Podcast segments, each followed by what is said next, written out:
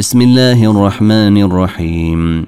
والتين والزيتون وطور سينين. وهذا البلد الأمين. لقد خلقنا الإنسان في أحسن تقويم.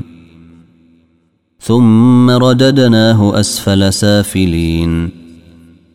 إلا الذين آمنوا وعملوا الصالحات فلهم أجر غير ممنون. فما يكذبك بعد بالدين.